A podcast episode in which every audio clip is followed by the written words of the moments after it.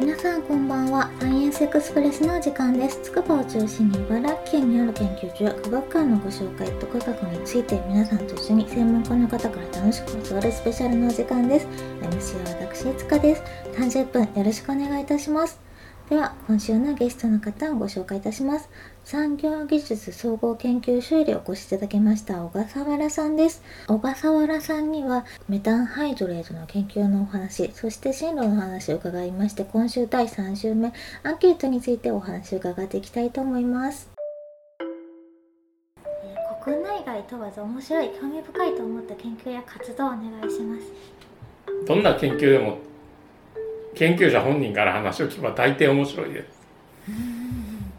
まあもちろんこう自分の趣味にあってああなんか面白いなと思うのはないわけではないですけど研究者が真摯に打ち込んでるやつを広報だとお話を聞く機会があるんですけどそれは話を聞いたら面白いです。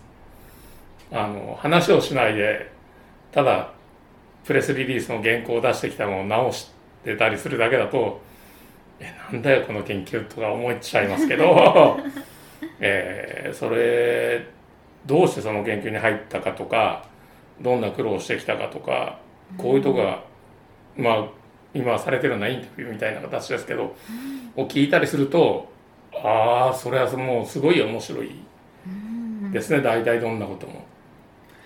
時々難しくて分かんないやつありますけどああそうです電気関係苦手なんですよ。やっぱ文だけでその情報だけ見るよりか実際声を聞くって大事ですよね。最近気になっている研究とかあります？三蔵研で。気になってる研究ですか？実用化が遠いんでしたら例えば二酸化炭素をもう別の原料にしてしまう。何かの原料にしてしまって二酸化炭素をなくしてそれを使うようにするみたいなものとかは出てきた時にああこれはすごいなと思いましたね。まだもう本当研究室レベルですぐこう会社とかと一緒にやって本当にすぐそんなことができるというわけではないんですけれどもああ単純にすごいなとは思いましたね。んか二酸化炭素の厄介者問題を解決できるっていうのは何でしょうそのみんなが厄介と思っているものを解決できるっていうのは大きいですよね。そうですね特にうちはあの2050年のゼロエミッションを目指すうちの中核とされているのでそうですよね。ゼロエミッション。でもそのうちの研究所でも今のままの技技術をこう上げていくだけでは2050年には無理だろうっていうふうには言ってるんですよね。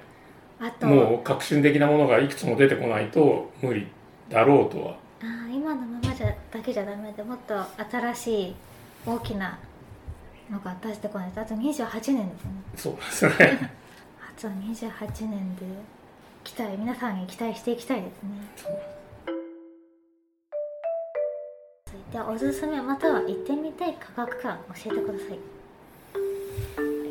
おすすめはアクアマリン福島ははい。科学館とは言えない水族館なんですけど、大丈夫ですよ。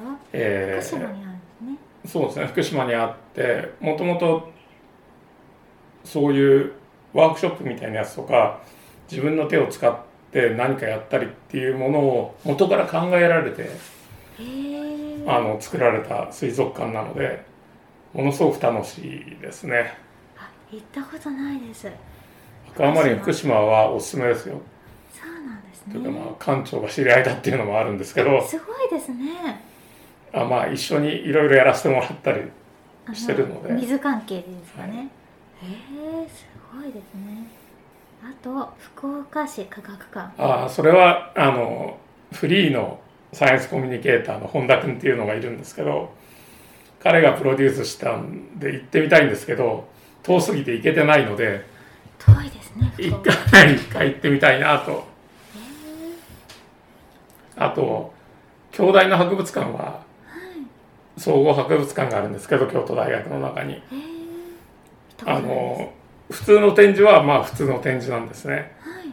だけど特別展みたいなのがあると中の人が優秀なのですっごく面白いことやるんですよね。あだから尊敬する人のところにも入ってますけどあの兄弟博物館の元館長の人とか今准教授の人はすごい優秀でー面白いことをやってるので何か京都に行ったら兄弟の総合博物館行ってみるのは面白いんじゃないかと思いますそうなんですね。ちょっと行ってみたいと思います、ありがとうございます。確かそのサイエンスコミュニケーターの本田さんって多分この番組のなんかフォローしてくれてた気がします。あそうなの。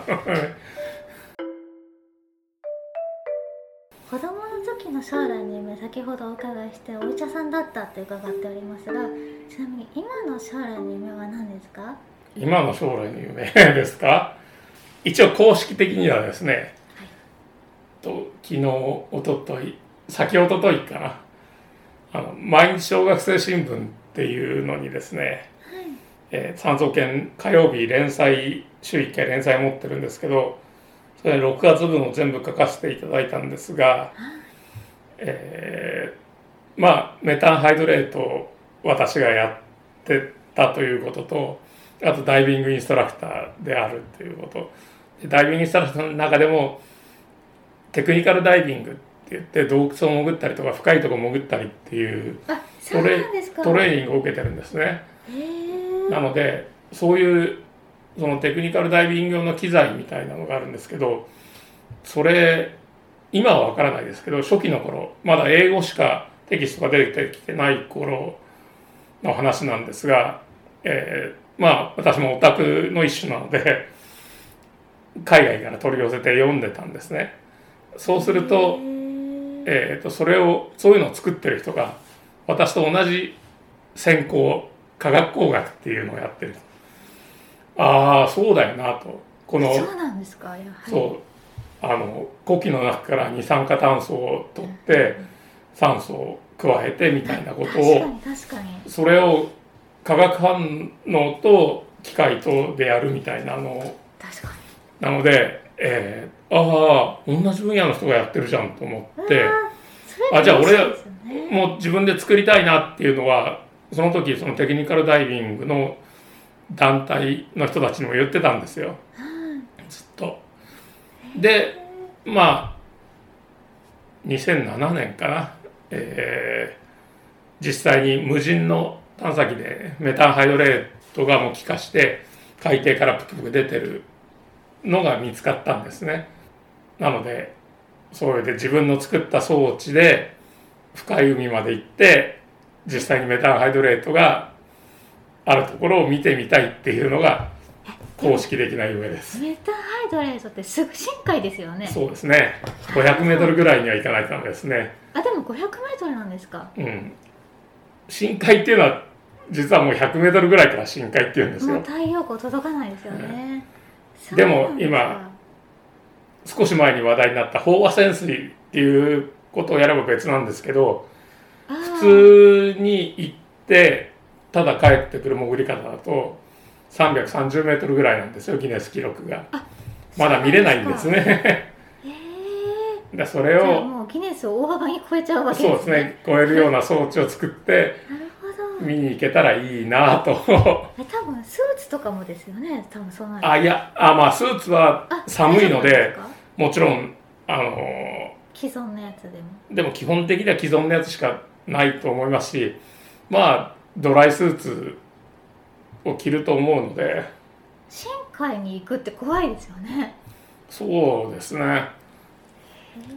だからだんだん深く20年ぐらい前にすごいダイビングの黎明期からのもうその時20年ぐらい前に還暦になった人がすごいみんな一緒についていって100メートルまで行ったんですよ。普通の装備ですけどね。もうあそれでは特殊な機械じゃなくて。見えないですよね太陽光もああそうですね。ですごいなみたいな話になってたりしましたしそのぐらいまでなら僕が一番行ったことあるのは67メーターぐらいなんですけどへえすごいですね。でも結構い行かれてますね。500すごいですね。行けたら。公式なもんです。はい。あの非公式だとはい。なんかぽっくり死にたいなと思ってますけど。死に方綺麗な死に方がですよね。確かに。続いて好きな科学者偉人憧れの人などいらっしゃったらお願いします。はいえー正確にまあ科学者でもあるんですけど僕はサイエンスコミュニケーターでもあるので、えーっとその中でも先駆的な人が好きなんですね。もともと科学者やっててそういうすごいワークショップとかやったりとかしているのがこの先ほども出た兄弟博物館の先生でもともと館長やってた大野さんっていう人のワークショップに出た時にああサイエンスコミュニケーションのワークショップで初めて感動できるものに出会ったと思いましたしえーっとすごい。実はサイエンスコミュニケーターだけではなくてアートコミュニケーターっていうのもやってるんですね。そうなんですか？はあのメインは対話型鑑賞って言って、まあ、絵を見ながらいろんなことを引き出していくみたいなことをやってるんですけどそれを僕が勉強してる時にもうその前からやってて絵じゃなくて例えば自分の CT 写真みたいなやつでそれを兄弟博物館に出してそれこれをどう思いますかみたいなそこからいろんなことを導き出していくみたいなことをやったのがその塩瀬さんっていう方なんですね兄弟博物館の准教授の。この2人はちょっと憧れというか。そうなんですか。えその最初のワークショップのあの内容ってどんな感じなやつだったんですか？えっとですね。ハマグリってどんなものじゃないですけど、みたいなえーっと知ってるつもりで知らないことをこういろいろ問いかけに合わせていろんなことを答えたり考えたりしていったりするものなんですけど。あ対話会話式そうあのもちろんそうですね。すごい。気になります。すごいですね。塩瀬さんもそういうのされてるんですね。あもちろんその大野先生の下にいたのでいろんなことをやってますしその独自でもあの日本中で多分そういう科学系のワークショップ科学に限らないですけどねもう枠を超えていろんなことをやってるので敵ですね。あとは芸大との関わりがあるんですか？あのその福典子先生っていうのは VTS って言って対話型鑑賞っていうのをへええー、もうまああニューヨーク近代美術館現代美術館ですね。からで知ってそれをまあ持ってきた人はいっぱいいるんですけどそれを自分の大学で学生さんに言って学生さんにやってその人から引き出すっていうファシリテーターをアートを題材にしたファシリテーターをもう何百人と育てた方なんですね。すごいまあでファシリテーションをやってて、えーっと私にも自分の師匠がいるしその人だってもう100人とかそれ以上の人を育ててるけどそういうシステマティックなやり方でここまでちゃんと人を育ててる人っていう人は見たことなくてもう感動してえーね、でそれで私もあの対話型鑑賞っていうのにのめり込んだっていうのがあります。あ素敵ですね教育者として。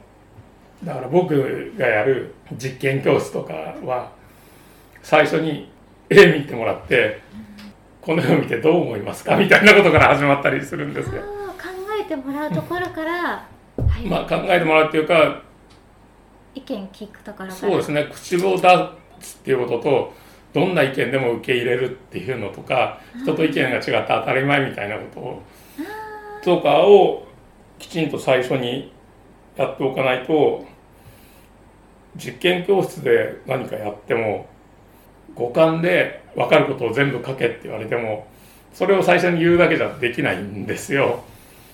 えー人と違うことがいいことだとかもうとにかく真似して書いたりとか、えーと方法にはいろんな方法があるんですけどほぐれてたりとか考え方とかを変えたりとかそういうことをしないとなかなかうまくいかないので。すごい勉強になります小笠原さんも受験教室されてるんですね最近してないですけどね、うんえーとさっき言ったメタンハイドレートの17年のプロジェクト終わったらはい。自分のところでメタンハイドレートを作らなくなって。あないんですね実験そうそう実験のものがないんですよ。できないと。えでも山荘圏内にいる誰かからちょっとちょうだいってできないあそれがそれができるんだったらやりたいんですけどそれができなくなったので。あ厳しいんですか？えちょっとちょっともダメなんですね。ちょっともっていうかもう作る人がいないんですよ。あ。装置は多分残ってると思うんですけど、もう誰も作ってないってことなんですか、えー、と作作るのは基本的に非常勤の人だったんですけど、へええー、と今もう常勤の人しかいなくて非常勤の人めちゃくちゃ減っちゃってそのプロジェクト費がなくなったので。そうなんですね。いや私もメタンハイドレート燃えてるの見たことないので興味深いですよね。続いてリフレッシュの方法お願いします。まあ、寝るか甘いものを食べるかですかね、甘いものは大事ですよね。えおさおー酒は飲まないんですか？お酒はあんまり飲まないですね。甘いものが好きですけどあの最近アジアトップ50の中に入ったレストランでフルール・ド・エテっていうレストランがあるんですけどそこでまあケーキを出してるんですが先ある一まあ一月に1回先着順で買えるんですけど2年ぐらいずっと買えなかったんですがここ2ヶ月ほど買えててもそんな美味しいんですか？うまあ美味しくなかったら怒りますよね値段高いし、え このぐらいで。えー、とマンゴーのやつが1万7000円でぶどうのやつが1万4000円ですかね。え何ケーキですか？え？何ケーキになるんですか？何ケーキ？えあのいわゆる生クリームのスポンジのやつですか？あそうですねそんなのへえじゃあもうフルーツもすごいいいやつ使ってる使ってますね。あんな美味しいマンゴーは食べたことなかったですすね。ぶごい。どうは生クリームじゃなくてちょっとチーズが入ってたしー。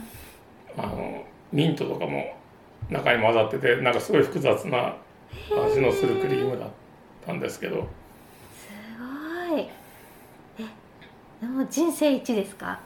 そうですね。そうですよね。値段もすごいですしそんな人気なんですね。えこのお店つくばですか？いや。東京？東京です。東京なんですね。それはご褒美ですね。そうですねご褒美です。日頃頑張っている。なるほど。非常にリフレッシュになりますね。続いておすすめの本お願いします。おすすめの本いっぱいあるのでそうですとりあえず一つに絞ると「あの気候民主主義」っていう本が最近出たんですよ。知らなかったです気候市民会議っていうのがもう最近ヨーロッパで23年前からいっぱい行われてるんですね。はいもう政治だけではこう気ね候問題の解決を一気にするのは難しいだろうと今までの既存の政治じゃと。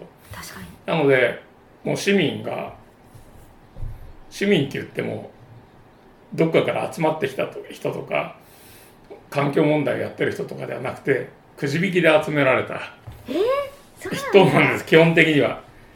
くじ引き民主主義みたいな感じで。それでだからいろんな属性から集められた人が話し合ってどうすればこの気候問題をよくできるかっていうようなことを話し合う。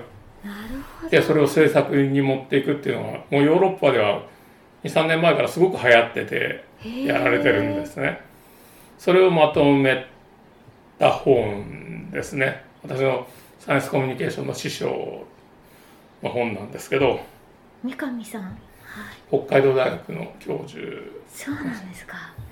へえなるほど。だからくじ引きだからこそ知識だったり意識が低い人もいるからこそですよね。そうですね。それが一番ですよねそれでそこでいろんな意見の人がいて初めてなんか見にっていうかって感じがしますもんね。大変気になるので読んでみたいと思います。そうですねそれは基本的に気候問題についてやってますけど、そうじゃなければ何でしょう。私の今もう研究という立場ではないですけどライフワークとしてるのが討論型世論調査って言ってやっぱりそういうくじ引きで集めた人たちであることを話し合って、えーどういうふうに意識が変わっていくかみたいな。いやめっちゃ面白そうですね。すごい。くじ引きで名指しされるじゃないですか。その人たちはもうえ拒否権はないんですか？ありますあります。もちろん。あのくじ引きっても本当に1対1でバッとやるんではなくてえーっとランダムに例えば5,000人に送ってその中でこういうことをやるんだけどなんか話し合う人になってみませんかっていうので OK をもらった人の中から例えばあのある程度はじゃあ OK な人がそう OK してもらうために例えば謝礼が出るんですね大体。そうですよね。一回でお金目当ての人とかもいないとうん。興味ある人だけになっちゃうので。そうですよね。その中から属性だったりあの男女比だったり年齢だったりとかあとは多分、えーと場合によってはその前にやった質問あのよまあ世論調査みたいな形で、えー、とそれの属性あんまりそういう問題に興味ある人からない人が世の中にはこのぐらいの割合ずついるっていうのでその割合に合わせてみたいなので最終的には決めるっていう。日本でもやってないですよね。あいややってる。あの市町村単位ならやってるとこは出てきましたよ。そうなんですか。全然知られてないけどね。普通の人は知らないですよね。そういうのに興味あってウォッチしてないと。すごい。電波張ってるんですね。そういうのに。でもこれからちょっと期待していきたいですね。筑波もすごいなんかいろいろ最先端取り入れる市じゃないですか筑波はそうでも茨城の一部なので。まあそうですね。茨城は結構。僕の友人があの原発について話し合う会みたいなのをややろうとしてそれで全県民で話し合って茨城県の原発はどうするかっていうふうに決めたいみたいなのを住民署名を集めて茨城県議会に提出したんですけどはいわけわかんない理屈でえ？却下されましたからね。え茨城県に却下されたんですか？そうです。えー、県の方が結構硬いのかもしれないですいやね市町村より。もうなんて言うんでしょう。またまともな人もいないわけじゃないですけどなんでこんな答弁が許されるんだろうみたいな。うーん。そうなかなか民意が届かないですね。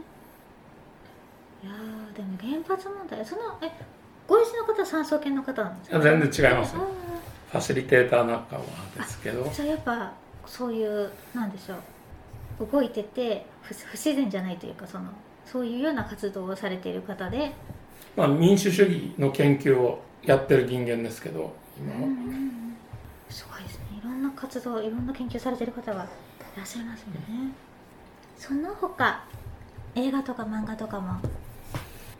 もう私は映画とかだと映画に限らない舞台もそうなんですけどミュージカル一択というかミュージカル大好き人間なので。そうなんですか。だからもう1950年代60年代のミュージカル大好き。うん。であの頃のミュージカルなら大体何でも好きで。へえ片っ端から見てたりとか昔名画座大学生の時とかめそういうのがリバイバルでやられると名画座に行ってもうずっと見てましたね。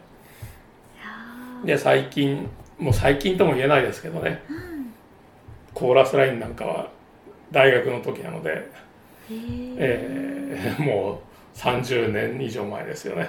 うん。それも好きだしまあハイスクールミュージカルってディズニーが作ったミュージカルがあるんですけどうん。もう現代でミュージカル作るとこんな感じになるんだと思ってもうハマりましたね。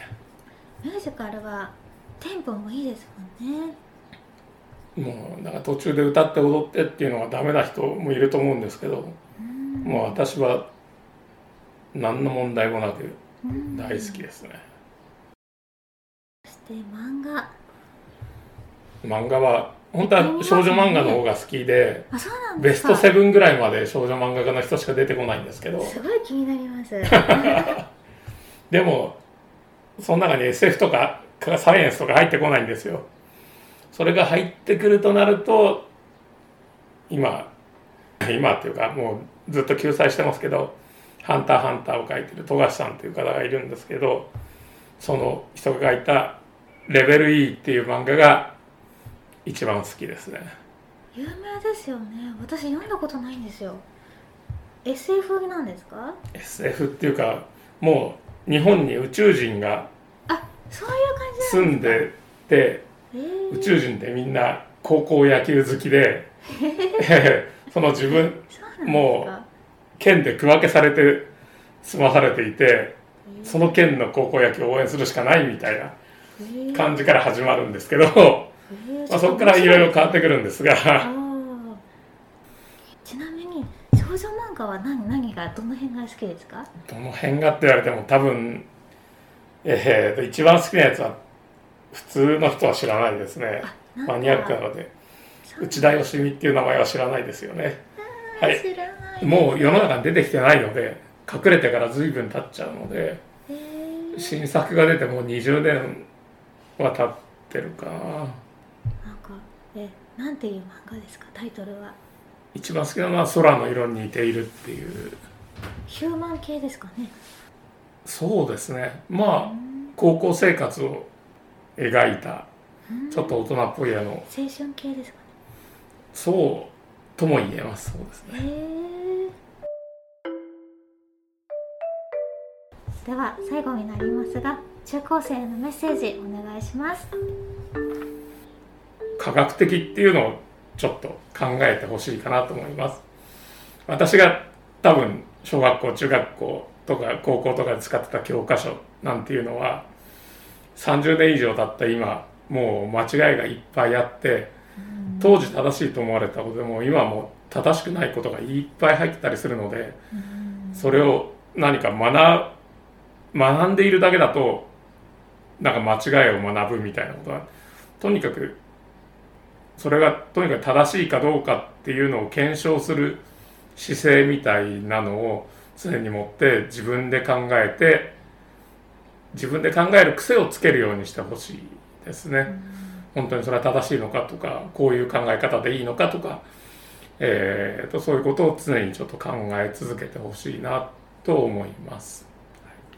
ありがとうございますまもなくお時間になりますがありがとうございました。ありがとうございます。いかがでしたでしょうか？いやー。ちょっと今日こんなにたくさん話すことになるとは思わなかったので。ませんありがとうございます。今日は急遽筑波山までお越しいただきありがとうございました。これからも